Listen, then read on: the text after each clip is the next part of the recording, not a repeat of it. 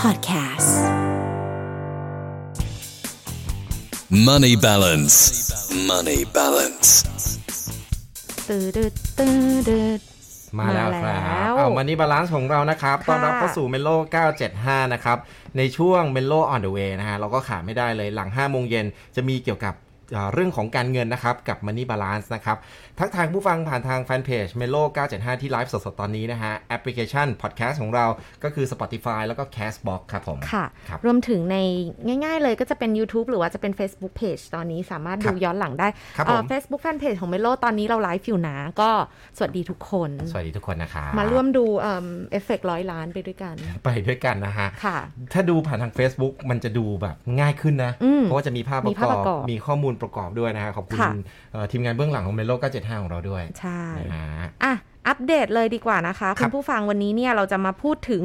5 สถาน 5 สถานการณ์ทางเงินที่สุดที่แบบเป็นประวัติการณ์ใช้คำว่าเป็นประวัติศาสตร์เลยไหม ประวัติศาสตร์เลย เออเป็นแบบเหมือนต้องจารึกไว้ว่าเฮ้ยในปี อืม 2020 เกิด 5 เหตุการณ์การเงินที่สำคัญมากๆ มันเกี่ยวกับการเงินแน่นอน เพราะว่าก่อนที่เราจะได้ศึกษาเรื่องราวการเงินวางแผน ครับ อะไร เรามีความจำเป็นต้องรู้ อืม ที่มาที่ไป ครับ หรือรู้ว่าเอาง่ายๆ ในสังคมอ่ะมันเกิดอะไรขึ้นบ้าง อืมอืม เพราะสมมติเราจะทำธุรกิจอย่างหนึ่งเราไม่ได้รู้ ครับ อะไรของสังคมไม่ได้รู้ว่ารอบข้างเป็นไงเนี่ย อืม มันก็จะทำให้วางแผนการเงินลำบากครับ คือเราไม่ได้อยู่ตัวคนเดียวอะว่า ครับ ง่าย การ ค่ะ เปลี่ยนอ่าทศวรรษอ่าเขาเรียกว่าทศวรรษนะ อืม ทศวรรษใหม่เข้าสู่ปี 2020 ปี ค่ะ นี้เนี่ยโอ้โหมีอะไรเปลี่ยนแปลงเยอะไปหมดนะ ๆ ใช่ แล้วเราก็ไม่เคยคิดว่ามันจะเกิดเหตุการณ์ที่แบบเหตุการณ์ใหญ่ขึ้นพอดีในช่วงปีนี้เลย ค่ะ เป็นการเปลี่ยนตัวเลขเป็นตัวเลข 20นั่นแหละ ค่ะ นะครับแล้วก็เหตุการณ์ที่สำคัญนี่แหละ ที่เกิดในช่วงนี้เลยนะครับ เป็น ค่ะ เหตุการณ์ประวัติศาสตร์อย่างที่แพรบอกไป อือหือ นะครับมีอะไรบ้างนะ ค่ะ ฮะอืม เดี๋ยวเราเริ่มต้นกันเลยดีกว่านะคะ ครับ อ่ะห้าอย่างนี้นะคะ ครับ โอเคอืมมีหลายคำเลยอะที่ อืม แพรวเพิ่งเคยได้ยินเป็นครั้งแรกคุณผู้ฟัง ครับ เกี่ยวกับ 5 เหตุการณ์ทางการเงินอ่ะอย่างแรก อย่างแรกนะคะ ไม่รู้คุ้นเคยกันหรือเปล่า ตัวย่อของเขาเนี่ยก็คือ CB CB CB คือ Circuit Breaker ครับผม ใครที่เล่น Twitter น่าจะได้เห็นคำนี้เยอะ หรือใครที่เล่นหุ้นช่วงนี้จะจะจะคุ้นเคยเนาะ ใช่ครับ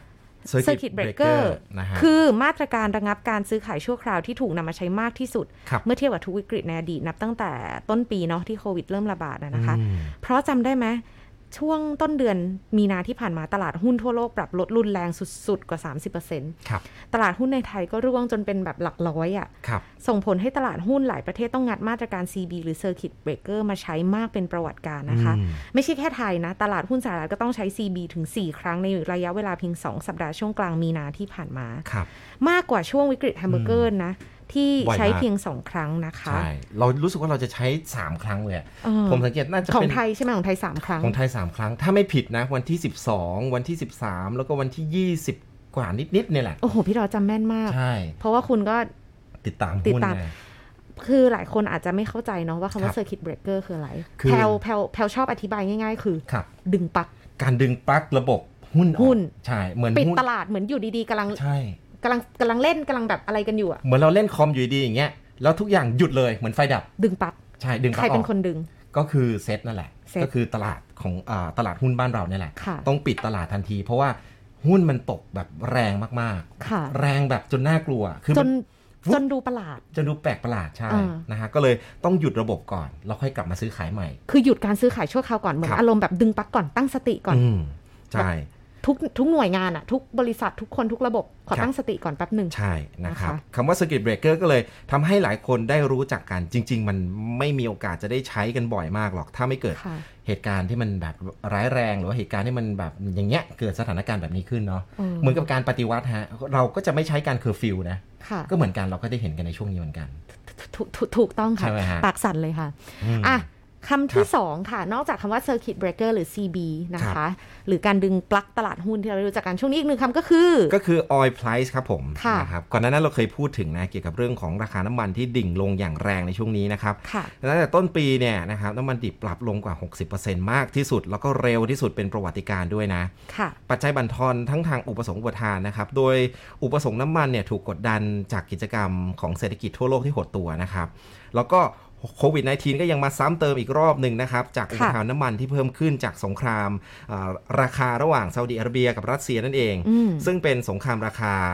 ครั้งใหญ่ครั้งหนึ่งในอุตสาหกรรมอ่าอุตสาหกรรมน้ำมันโลกนั่นเอง ค่ะ นะครับจนมีการคาดการณ์อย่างสุดโต่งว่าราคาน้ำมันเนี่ยอาจจะลดลงแตะระดับ 10 ดอลลาร์ต่อบาร์เรลนะครับสะท้อนให้เห็นว่าวิกฤตน้ำมันเนี่ยในรอบนี้เนี่ยมันรุนแรงกว่าหลาย ๆ ครั้งที่ผ่านมานะครับก็แน่นอนส่งผลกระทบต่อราคาสินค้า อุปโภคบริโภคอย่างที่เราเลี่ยงไม่ได้ ถูกต้อง เกิดพร้อมกันช่วงนี้เลย oil price นะ ครั คะ บ คำต่อมาค่ะคำว่า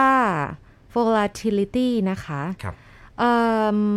volate นะมันน่ะมาจากคำว่า volate เนาะ อืม volatility แปลว่าความผันผวนรุนแรงที่สุด อืม 16 มีนาที่ผ่านมาดัชนีความผันผวนในตลาดหลักทรัพย์นะ ถือว่าเป็นดัชนีที่นิยมใช้เป็นตัวแทนความกลัวของนักลงทุนพุ่งขึ้นไปแตะ 82.69 จุด อืมอันนี้อันนี้แบบว่ามันมันคือมันมันมันขึ้นนะ เออ มันขึ้นสมมติมันก็โอ้โหมันคือมันสูงสุดในประวัติการเลยนะ แล้วอยู่ดีๆ มันก็โอ้โหร่วงลงไปแบบเนาะคือมันก็แบบคือเหมือนกับคนแบบ อยู่ดีๆ ก็แข็งแรง แล้วอยู่ดีๆ ก็อ่อนแอ อยู่ดีๆก็อ่อนแอ คือมันแบบวูบอะ อืม ไม่ใช่แบบ โอ้ค่อยๆๆๆๆ ใช่นะฮะ เฮ้ย จริง ๆ เหมือนคนเหมือนอาการโควิด -19 เหมือนคนเป็นใช่เหมือนคน ใช่ไหม ป่วยเหมือน เออเหมือนคนป่วยหนักที่แบบอยู่ดีๆ อาการวันนี้ยังดี ๆ อยู่ ถ้าเป็นคนเหมือนแบบอารมณ์ไบโพล่าใช่ไหม เฮ้ย อะไรอย่างเงี้ย ใช่วันหนึ่งดีวันหนึ่งเศร้า ค่ะ ซึ่งเป็นแบบนั้นจริง ๆ นะครับ นั่นแหละก็คือความผันผวนอย่างรุนแรงนั่นเอ อื ง อหือ นะฮะสิ่งที่มันเกิดขึ้นเนยมันมีอะไรบ้างในช่วงวิกฤตเคยได้ยินแฮมเบอร์เกอร์ไหม อ่ะฮะ อืมนะฮะแฮมเบอร์เกอร์นะครับ อันนั้นก็อารมณ์เดียวกันนะครับ ค่ะ เอ่อ ตอนแฮมเบอร์เกอร์บอกขึ้นไปสูงสุดที่ 80.86 จุด ครับผม หมายถึงว่าค่าความผันผวนนะนะ ใช่ แต่ครั้งนี้ขึ้นไปสูงกว่าอีกก็คือ 82.69 อย่างที่บอก โโหนะฮะ พอกันอะ นั่นแหละนะครับ ซึ่งไออันนี้เนี่ยเขาบอกเป็นดัชนีสะท้อนความต้องการเงินดอลลาร์สหรัฐ ซึ่ง ครับ ถือเป็นหนึ่งในสินทรัพย์ปลอดภัย ก็พุ่งสูงขึ้นสุดในรอบ 4 ปีภายใน 2 วัน คือช่วง 17-19 มีนา เพราะอะไรรู้ไหมทำไมเขาบอกว่าถึง เออ เงินดอลลาร์ถึงปลอดภัย เพราะว่า นั่นสิ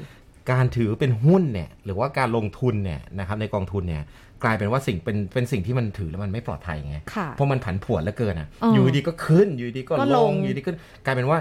คนเลือกที่จะถือเงินสดมากกว่า อ๋อ หรือบางคนถ้าไม่ถือเงินสดก็เลือกที่จะถือทองคำมากกว่า ราคาทองคำมันก็เลยขึ้นแบบ ทองคำก็เลยค่อนข้างนิ่งกว่าอะ ใช่ครับ ว่าง่าย ปลอดจริง ๆ ทองคำน่าจะปลอดภัยกว่าเงินด้วยซ้ำ ๆอ๋อ แต่ว่าเนี่ยแหละก็เลยกลายเป็นว่าคนเนี่ยเลือกที่จะถือเงินสดเยอะ อืมเขาบอกว่านักลงทุนเทขายสินทรัพย์ทุกประเภท ครับ ทั้งหุ้นพันธบัตรทองคำอะไรอย่างเงี้ยแล้วก็ถือเงินสดโอเคทองคำยังโอเคอยู่แต่ว่า ครับ เงินสดก็เป็นสิ่งที่มันเกิดขึ้นนะมันสะท้อนถึง อืม ถึงความกลัวเนาะ ครับ มันก็เลยเกิดความผันผวนในตลาดที่รุนแรงมาก ใช่ครับ ๆคำนี้นะคะ volatility นะครับ อ่ะต่ออีกหนึ่งคำก็คือคำว่า interest rate นั่นเองนะครับ ก็คือช่วงนี้เราจะเห็นเลยอัตราดอกเบี้ยต่ำที่สุดนะค เขา รับ เรียกว่า อืม ต่ำเตี้ย ต่ำเตี้ยเรีย เรีย ย ดิน เรียราดเลย ต่ำเตี้ยเรียลาดใช่ไหมคะ นะฮะกิจกรรมของเศรษฐกิจทั่วโลกนะฮะหดตัวอย่างรุนแรงจากโควิด -19 นะครับ ค่ะ ก็ทำให้ธนาคารกลางหลายประเทศเนี่ยงั้นนโยบายแบบมาผ่อนคลายไง อือหือ ก็ก็ต้องปรับลดทั้งอัตราดอกเบี้ย นโยบายที่ต่ำที่สุดในประวัติการนะครับ ไม่ว่าจะเป็นสหรัฐอังกฤษออสเตรเลียรวมไปถึงไทยด้วยนะ อือหือ อ่าในขณะที่หลายประเทศนะครับ โดยเฉพาะสหรัฐเนี่ยแล้วก็ยุโรปเนี่ยมีมาตรการผ่อนคลายเชิงปริมาณนะเขาเรียกว่า QE นะครับ ค่ะ อ่าเขาเรียกว่า quantitative อ่า easing นะครับ อือหือ มูลค่ามหาศาลกว่าช่วงวิกฤตแฮมเบอร์เกอร์ด้วยนะ อือหือ อืมนะฮะสิ่งที่เกิดขึ้นเนี่ยเป็นการใช้ยาแรงเพื่ออัดสภาพคล่องมากที่สุดนั่นเองนะ โอ ครับ เค เอ่อเป็นการแบบลดอัตราดอกเบี้ยนั่นเองนะ คือเหมือน ฮะ เอาเงินไปกองรวมกันว่า อื ง่าย ม ๆ ใช่ไหม ฮะแล้วก็ลดอัตราดอกเบี้ยมัน อือหือ มันก็จะทำให้สภาพคล่องมันก็จะดีขึ้น อือหือ นะ แล้วว่ามันทำให้คนไม่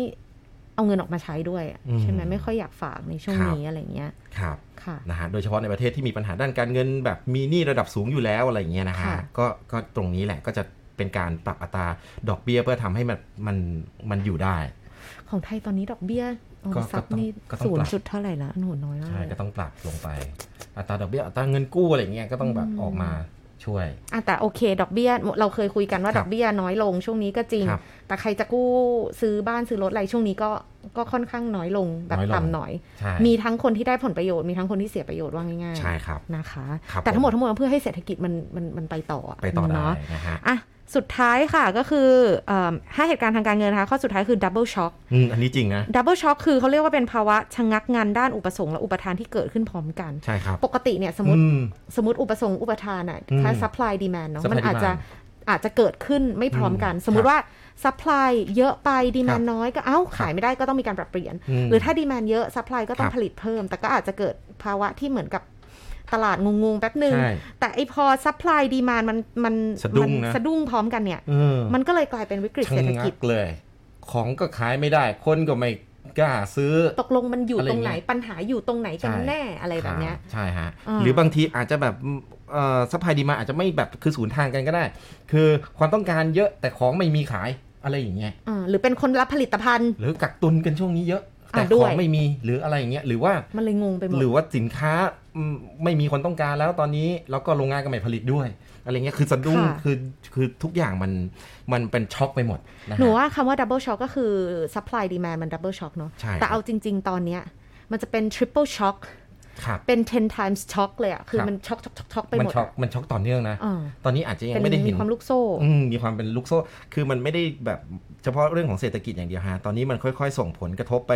ยังทุกๆอาชีพนะ ค่ะ ตอนนี้อาจจะยังเป็นแค่เดือนแรกนะ อ่าฮะ แต่เดือนต่อไปอันนี้ผมไม่ได้แบบพูดว่าให้กลัวนะแต่ว่า ค่ะ เดือนต่อไปเนี่ยผลผลกระทบเหล่าเนี้ย ผลของสิ่งที่เกิดขึ้นตอนเนี้ย มันจะเริ่มเห็นชัดมากขึ้น ถูกต้อง เราก็ต้องรีบช่วยกัน ค่ะ ว่าเราจะวางแผนอะไรต่อไป ค่ะ อะไรอย่างเงี้ย คือ Double Shock เนี่ยเป็นวิกฤตเศรษฐกิจเนี่ยเคยเกิดขึ้นมาแล้วนะ ในช่วงวิกฤตต้มยำกุ้งหรือแฮมเบอร์เกอร์นะคะ ครับ แน่นอนมันมีต้นตอมาจากปัญหาในภาคการเงินที่ลุกลามจนกระทบต่อเศรษฐกิจ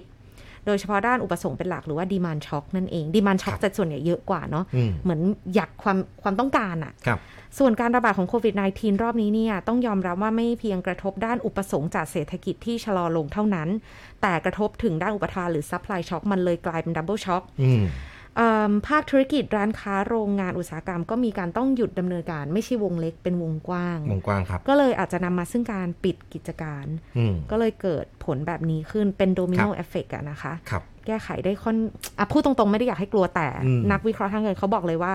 แก้ไขยากกว่าวิกฤตหลายครั้งที่ผ่านมา ครับ อืมฮะมันเป็นทุก เฮ ประเทศ เล นะ ฮัลเลวังกา คือมันเป็นทุกประเทศจริงๆนะฮะ อืม ตอนนี้ก็แบบว่าเขาบอกว่ามันมันยิ่งใหญ่ อืม อืมเทียบเท่ากับสงครามโลกเลยนะครั้งที่สองคืออ ม เหตุการณ์แบบนี้มันมันน้อย แต่ว่าเราไม่ได้เราไม่ได้สู้รบกันนะ แต่ว่าตอนนี้เรา สู้ กำ ร ลั บ ง แบบอื่นเราสู้รบกับ ใช่ เราสู้รบกับสิ่งที่เรามองไม่เห็น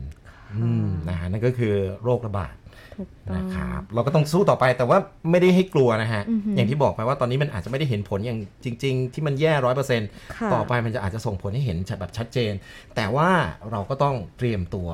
รับมือแล้วก็ป้องกัน อือหือ ดีที่สุดฮะ ใช่แล้ว ไม่ใช่ว่าแบบชิวๆเดี๋ยวมันก็ดีเดือนหน้ามันก็ต้องดีอะไรเงี้ยแต่ถ้ามันไม่ดีขึ้นมาเราจะทำยังไง เราวางแผนไว้ก่อนก็จะได้แบบพร้อมแล้วก็ปลอดภัยกับสิ่งที่มันจะเกิดขึ้น ใช่แล้ว เนาะ ฝากไปด้วยนะคะ คุณผู้ฟังนี่ ครับ คือเรื่องราวน่ารู้ในช่วงนี้ เหตุการณ์ใหญ่ ห้าเหตุการณ์ใหญ่ทางการ ใช่ เงินที่เราเอามาฝากกัน ครับอืม เราเราต้องเรียนรู้ไว้คือหมายถึงว่าเราต้องรับทราบไว้มันเป็นมันเหมือนอ่านข่าวเนาะ ครับ เราต้องรู้ว่าตอนนี้ อ่ะ สถานการณ์เรากำลังเจออะไร ใช่ และเรากำลังจะเจออะไร ครับ นะคะ อีกหนึ่งครั้งละกัน 5 อย่างมี circuit breaker ก็คือการดึงปลั๊กตลาดหุ้นเนาะแถวขออนุญาตเทียบแบบนี้ละกัน ครับผม oil price ก็คือราคาน้ำมันดิ่งลงแรงที่สุดนับตั้งแต่ต้นปีนะคะ ครับ เอ่อ volatility ก็คือความผันผวนรุนแรงที่สุดนะคะ ต่อมาคือ interest rate หรือว่าอัตราดอกเบี้ยที่ต่ำมาก ๆ ในช่วงนี้ ครับ และสุดท้ายคือ double shock อุปสงค์อุปทานมันช็อกพร้อมกัน demand อืม shock supply shock กลายเป็น double shock ซึ่ง ครับ เกิดจากการชะลอต่างๆไม่ อืม เอิ่มโรงงานสายผลิต ครับ ไม่มี อืม มันผลิตไม่ได้ของไม่มีหรือบางทีเอ้าผลิตไปคนไม่ซื้อช่วง ครับ นี้ทุกอย่างมันโดมิโนไปหมด โดมิโน อะ ไปหมด อืม ไม่เคยจะคิดเหมือนกันว่าเราจะต้องมาพูดเกี่ยวกับเรื่องของมันนี่บาลานซ์อะไรอย่างเงี้ยแล้วมันเป็นเกี่ยวกับเรื่องของของเหตุการณ์ครั้งใหญ่ที่เกิดขึ้นในประวัติศาสตร์การเงินนะ ค่ะ สุดท้ายก็วันนี้แหละได้มาพูดเราก็รู้สึกว่าเฮ้ยเราก็ได้เป็นส่วนหนึ่งของเหตุการณ์ที่มันเกิดขึ้นนะ อืม แต่ว่าเอามาตรงเนี้ยมันอาจจะฟังดูเหมือนยากนะ แต่ว่าอยากจะฝากให้ทุกคนทำความเข้าใจ ค่ะ เพราะว่าเราจะได้แบบว่ารับมือกับมันให้ได้ ใช่แล้วก็มีกำลังใจสู้ต่อไปค่ะทุกคน Money balance. Money balance.